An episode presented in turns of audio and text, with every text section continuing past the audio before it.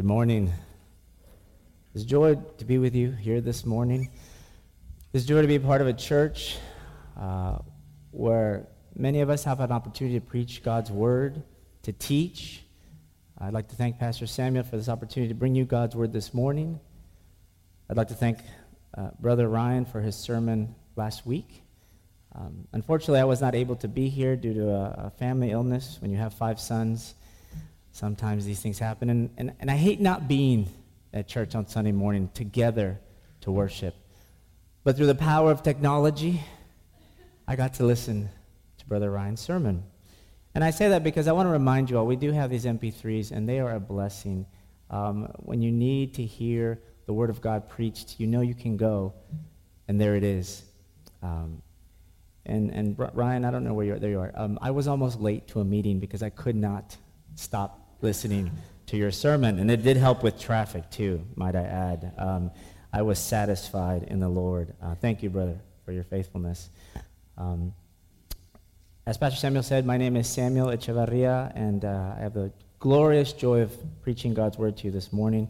Some of you know I'm from uh, originally from Brownsville, Texas, uh, on the border by the sea. That's our official tourism motto. Um, and so the sea holds a special place for me. Not in the way you think. I don't like the sea. I don't like the ocean. I grew up 20 minutes away. I spent weekends and summers at the beach. But the ocean held a special, glorious fear for me. Um, we would go deep sea fishing, and invariably, I could not go out on a boat without getting sick. And so I started to not enjoy the sea. And then I watched Jaws the movie, and that sealed the deal for me. As one YouTuber said, the sea is the house of the shark. If you go into it, it might put you on its plate. So I didn't need much more at that point.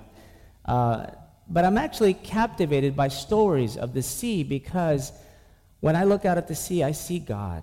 I see the glory of God in creation, and yet I fear it. I don't really want to step onto the sea. I don't even like swimming because you can't drown if you don't go into a pool. But there are many wonderful stories of the sea in the Word of God. And they are so poignant because, unlike the wilderness of Judea from last week, the sea is not hard. The sea is not stable. The sea can be calm one moment and a tempestuous storm can arise at any minute. To me, the sea personifies our lives. Everything is in control, everything is doing well. It's great, even. And one phone call, one email, one mention, one stubbed toe later, one Lego brick naked foot event later, the world has come crashing down on us. And so for me, the sea holds a special place. I'd like you to turn to me to a very important story where the sea is involved. Um, if you would please this morning turn to the Gospel according to Mark, chapter 4, verses 35 through 41. For those of you using a Pew Bible, that, uh, that, uh, these, cha- these verses are found on page 839. 839. Let us go to the word of the Lord this morning, and let it be for our hearts and our minds. On that day, when evening had come, he said to them, Let us go across to the other side. And leaving the crowd, they took him with them in the boat, just as he was. And other boats were with him. And a great windstorm arose, and the waves were breaking into the boat, so that the boat was already filling. But he was in the stern, asleep on the cushion. And they woke him and said to him, Teacher, do you not care that we are perishing? And he awoke and rebuked the wind and said to the sea, Peace, be still. And the wind ceased, and there was a great calm. He said to them, Why are you so afraid? Have you still no faith? And they were filled with great fear and said to one another, Who then is this that even the wind and the sea obey him? Would you pray with me? Dear Heavenly Father, we are thankful this morning that your word is open to us. And we pray, Lord, that you would open our minds and hearts to the power of your word through the power of your Holy Spirit. Lord, and I pray that the words of my mouth and the meditations of my heart would be pleasing in your sight. It's in Jesus' name we pray. Amen. Here we have a wonderful story for us to learn from. But before we jump into the story, let's take a step back and remember where we have come from. It's important to understand the context of this story. For Mark has opened chapter by chapter, verse by verse, something important about who Christ is. In Mark chapter 1, Christ is presented as an adult, and Mark reveals the authority of Christ step by step, bit by bit. In Mark 1:15, we see Christ saying, "The time is fulfilled and the kingdom of God is at hand. Repent and believe in the gospel." Christ begins his ministry by proclamation of the kingdom of God. And this proclamation comes with authority authority over unclean spirits and over disease. We see that in the healing of a leper. And the response to this authority by those who see it in verse in chapter 1 verse 27 is this. And they were all amazed. So they questioned among themselves saying what is this? A new teaching with authority. He commands even the unclean spirits and they obey him. And in mark 2 christ is now shown miraculously healing outward physical disabilities a paralytic. And he also speaks that he has authority over sin itself in chapter 2, verses 10 and 11, speaking to the scribes, Jesus says, But that you may know that the Son of Man has authority on earth to forgive sins, he said to the paralytic, I say to you, rise, pick up your bed, and go home. And in Mark 2, we learn that Jesus is Lord and authority over human traditions and the Sabbath itself. And in Mark 3, we see this passing of this authority to the disciples themselves. In Mark 3 14 and 15, we read, And he appointed 12, whom he also named apostles, so that they might be with him and he might send them out to preach and have authority to cast out demons. And here we get to Mark 4, where Mark relays the kingdom of God teaching in parables. The inbreaking of God's reign into the hearts of man. The parables summarize the effects of an inner change of man, those who worship God, from small seed to visible fruit. And this teaching with authority is drawing the multitudes hungry for this new experience. And as is often in the gospel according to Mark, this teaching authority also comes with display of power, natural and supernatural authority in Christ. And now we arrive at our text for today. And I believe Mark would like to present an important revelation regarding the extent of the authority of Jesus. Let's consider this story a little more closely. In doing so, I'd like to help us with three points to guide our walk through this text. Point number one Jesus is in the boat. Jesus is in the boat. In verse 35 through 38, we read On that day, when evening had come, he said to them, let us go across to the other side. And leaving the crowd, they took him with them in the boat, just as he was.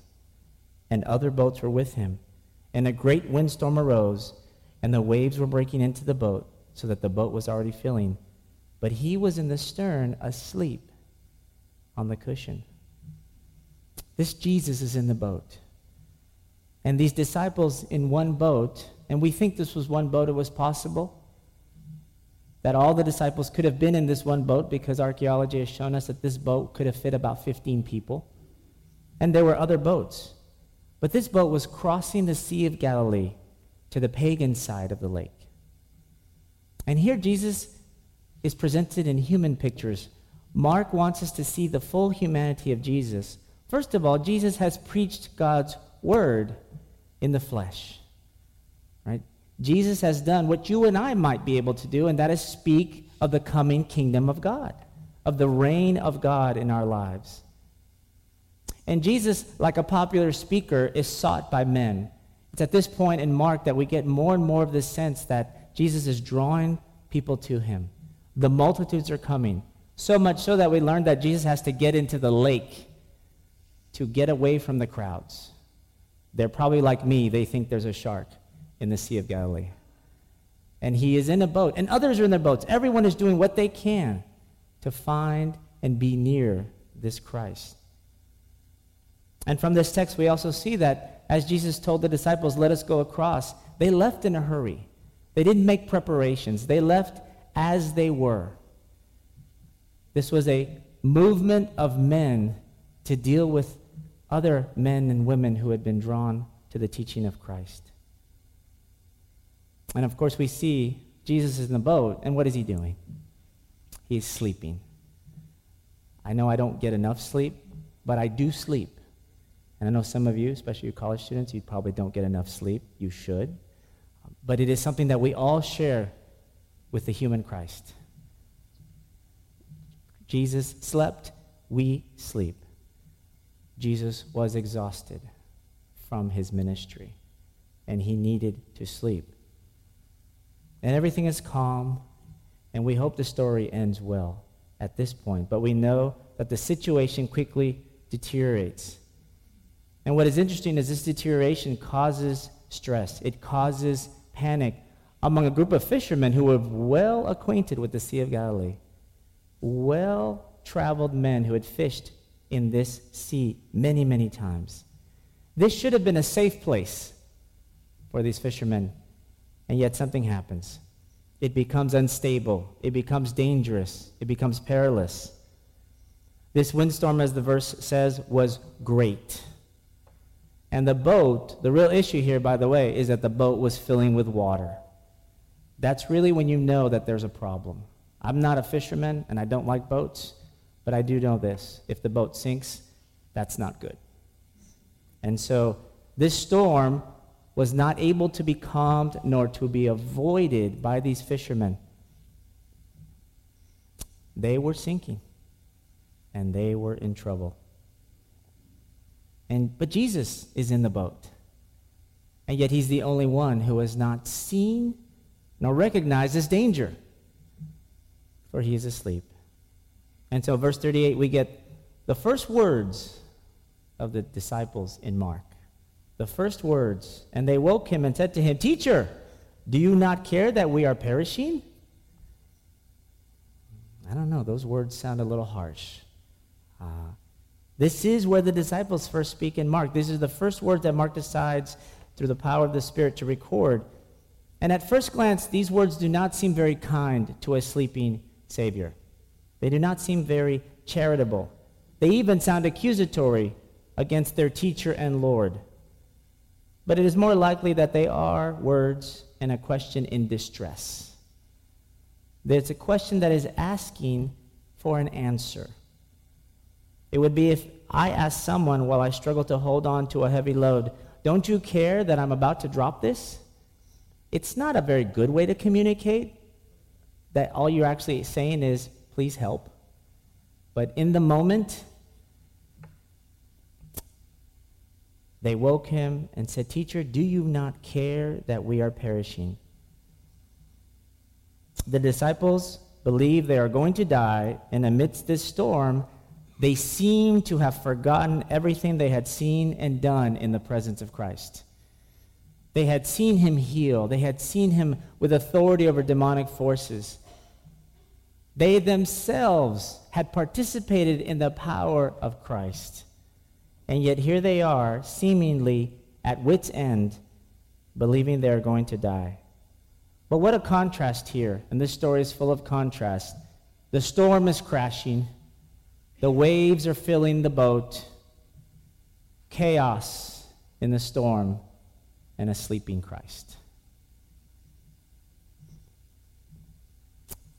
There, the divine is in the boat, sleeping peacefully. And this storm, I think, is a storm that would call us to recognize the peace of Christ. Do we, when the storms in our lives, when we are torn by the storms of life, do we recognize that Christ is there?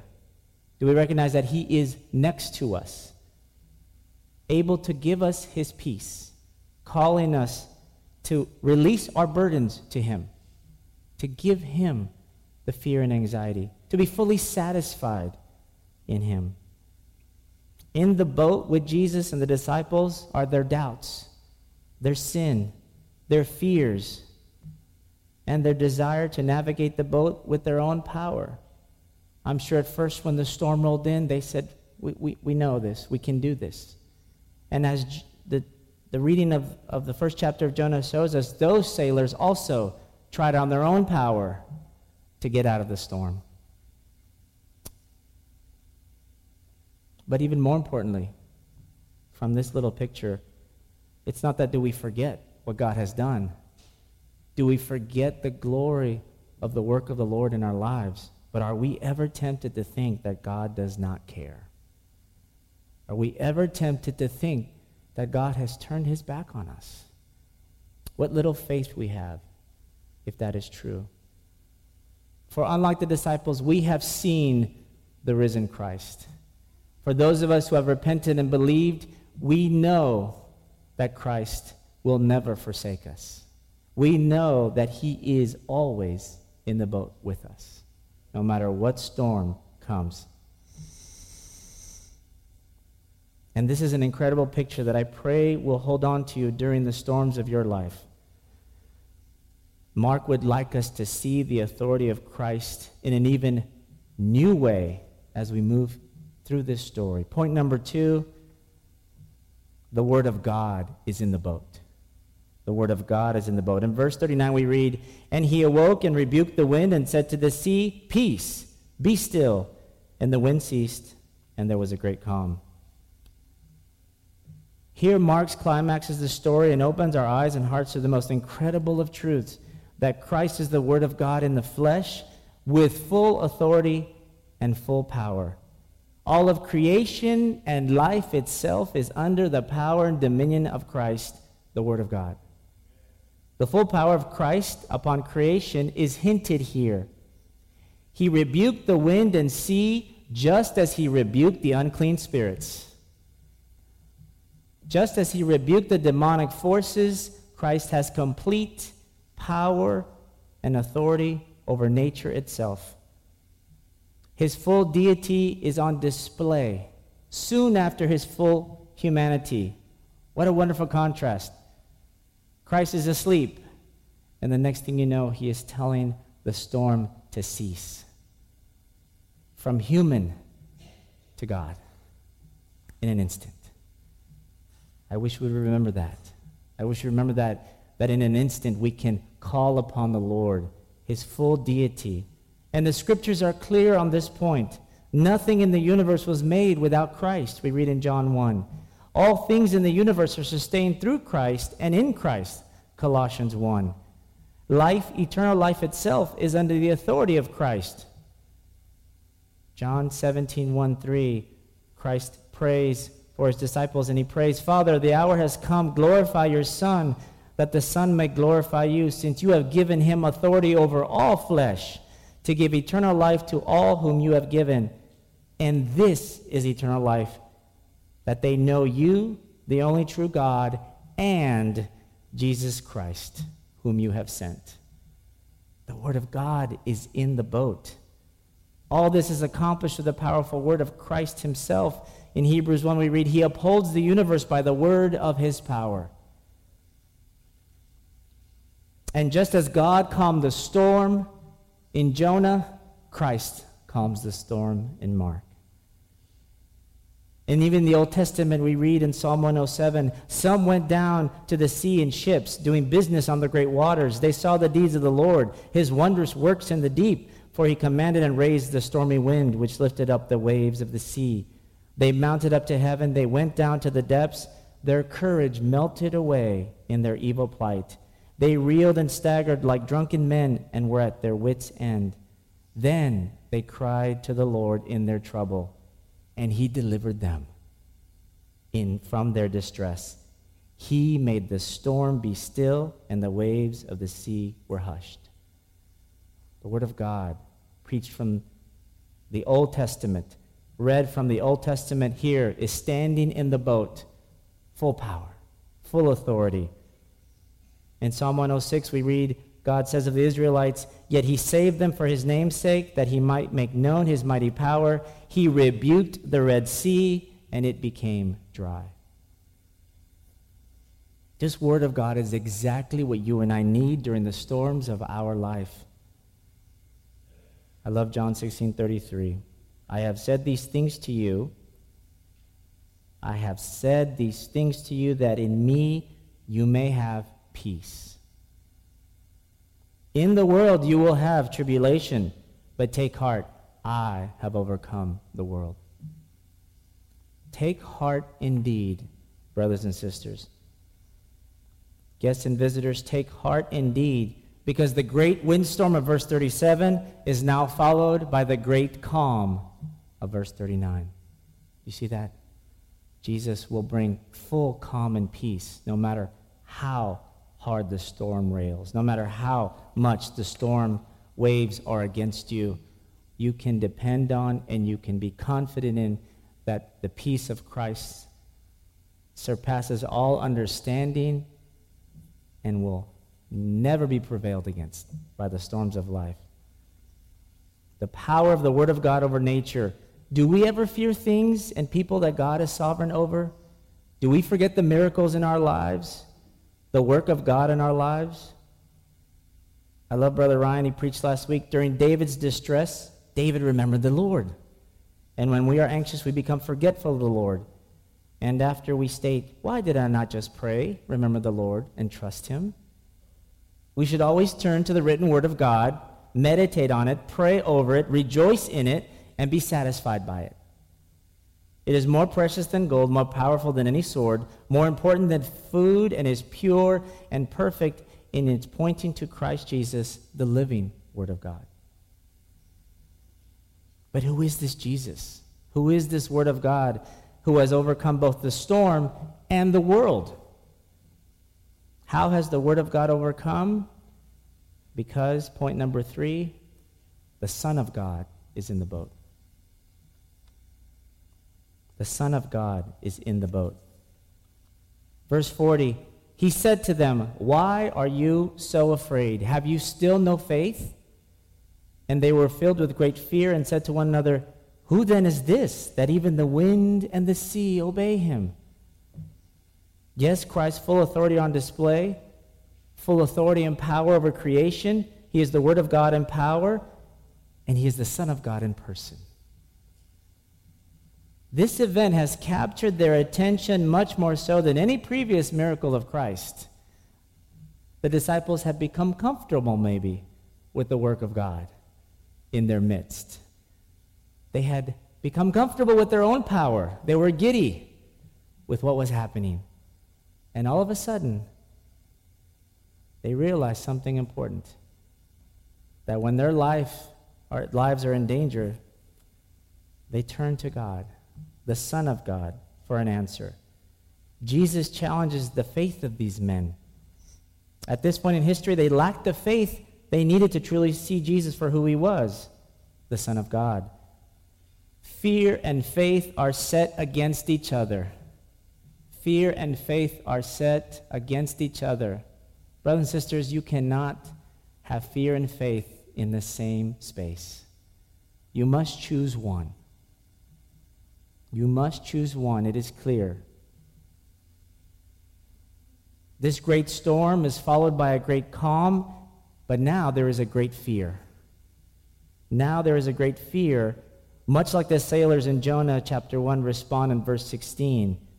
Let me read verse 16 to you. Then the men feared the Lord exceedingly, and they offered a sacrifice to the Lord and made vows. When you see the Son of God in the boat, there is a great fear. There is something to focus on. The disciples were beginning to recognize something new, a power from God like no other this reminds me of Luke 5:8. Peter, after seeing just the miraculous catch of fish given to them by Jesus, and the boat was starting to sink, replies, Depart from me, for I am a sinful man, O Lord. Peter recognizes in the power of Christ something holy, something that is from God Himself. For you see, here is the problem mankind has rejected the authority of God. Ever since the Garden of Eden, we have inherited a corrupt nature that is bent on disobeying God and His Word, that would have us obey our own authority.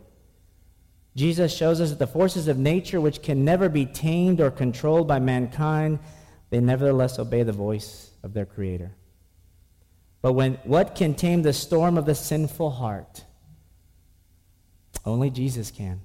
Only the Son of God can. To bring us peace with God, Jesus had to do more than merely speak. He had to do more than merely calm a physical storm. He had to die. He had to die for our sin and rebellion. The Son of God became our sacrifice so that all who turn away from their own ways and turn to God by trusting in Christ for salvation might be given a new life, a new heart, and they themselves become sons and daughters of God. And one of the wonderful signs of this saving faith in Christ is that it produces a new obedience that comes from this faith, we read in Romans 1 5. And most importantly, with that obedience also comes peace with God, Romans 5 1. Do you want peace with God?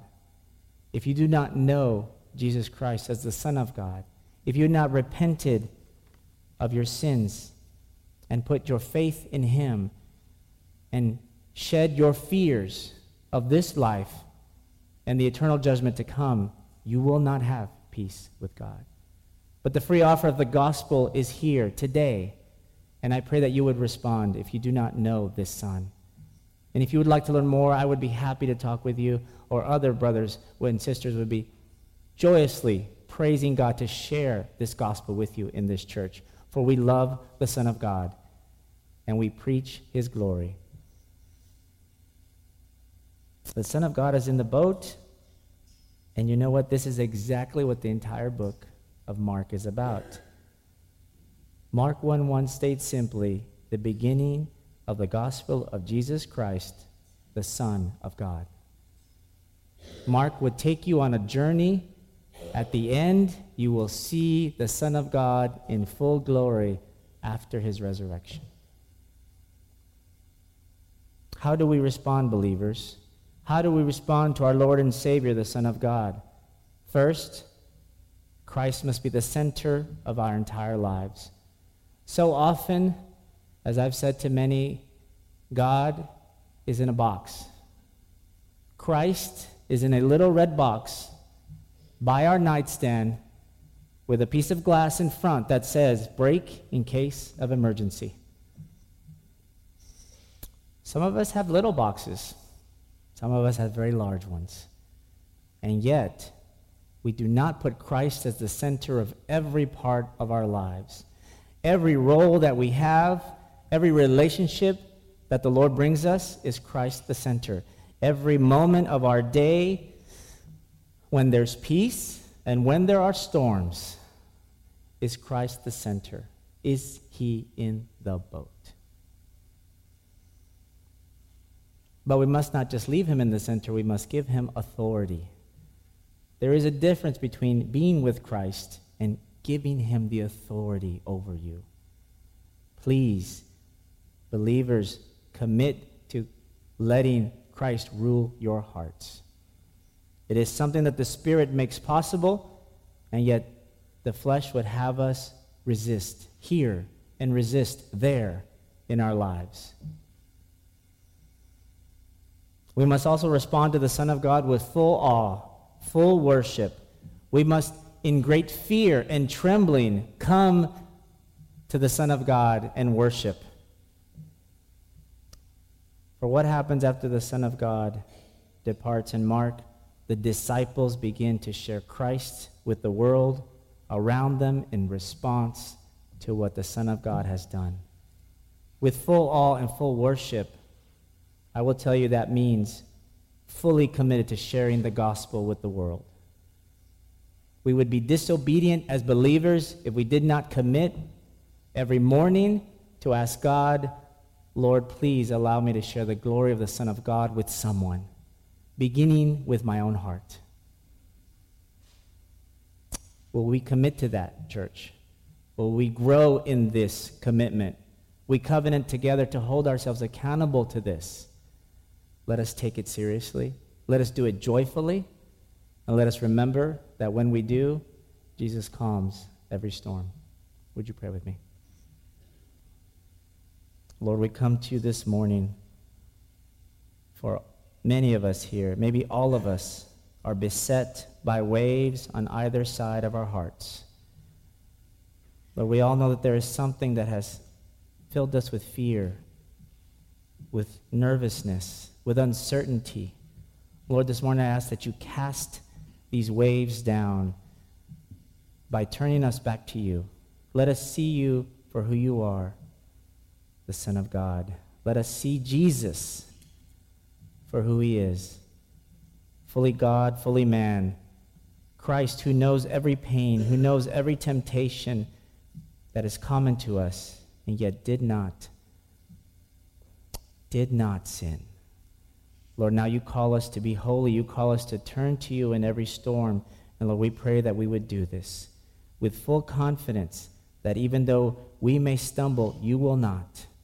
Even that we may grow weary, you will give us the strength to continue to run this race.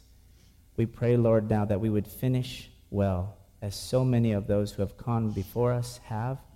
We praise you, Lord, that you give us pictures of a life of peace, both in our own congregation and throughout the history of the saints. And we pray this in Jesus' name. Amen.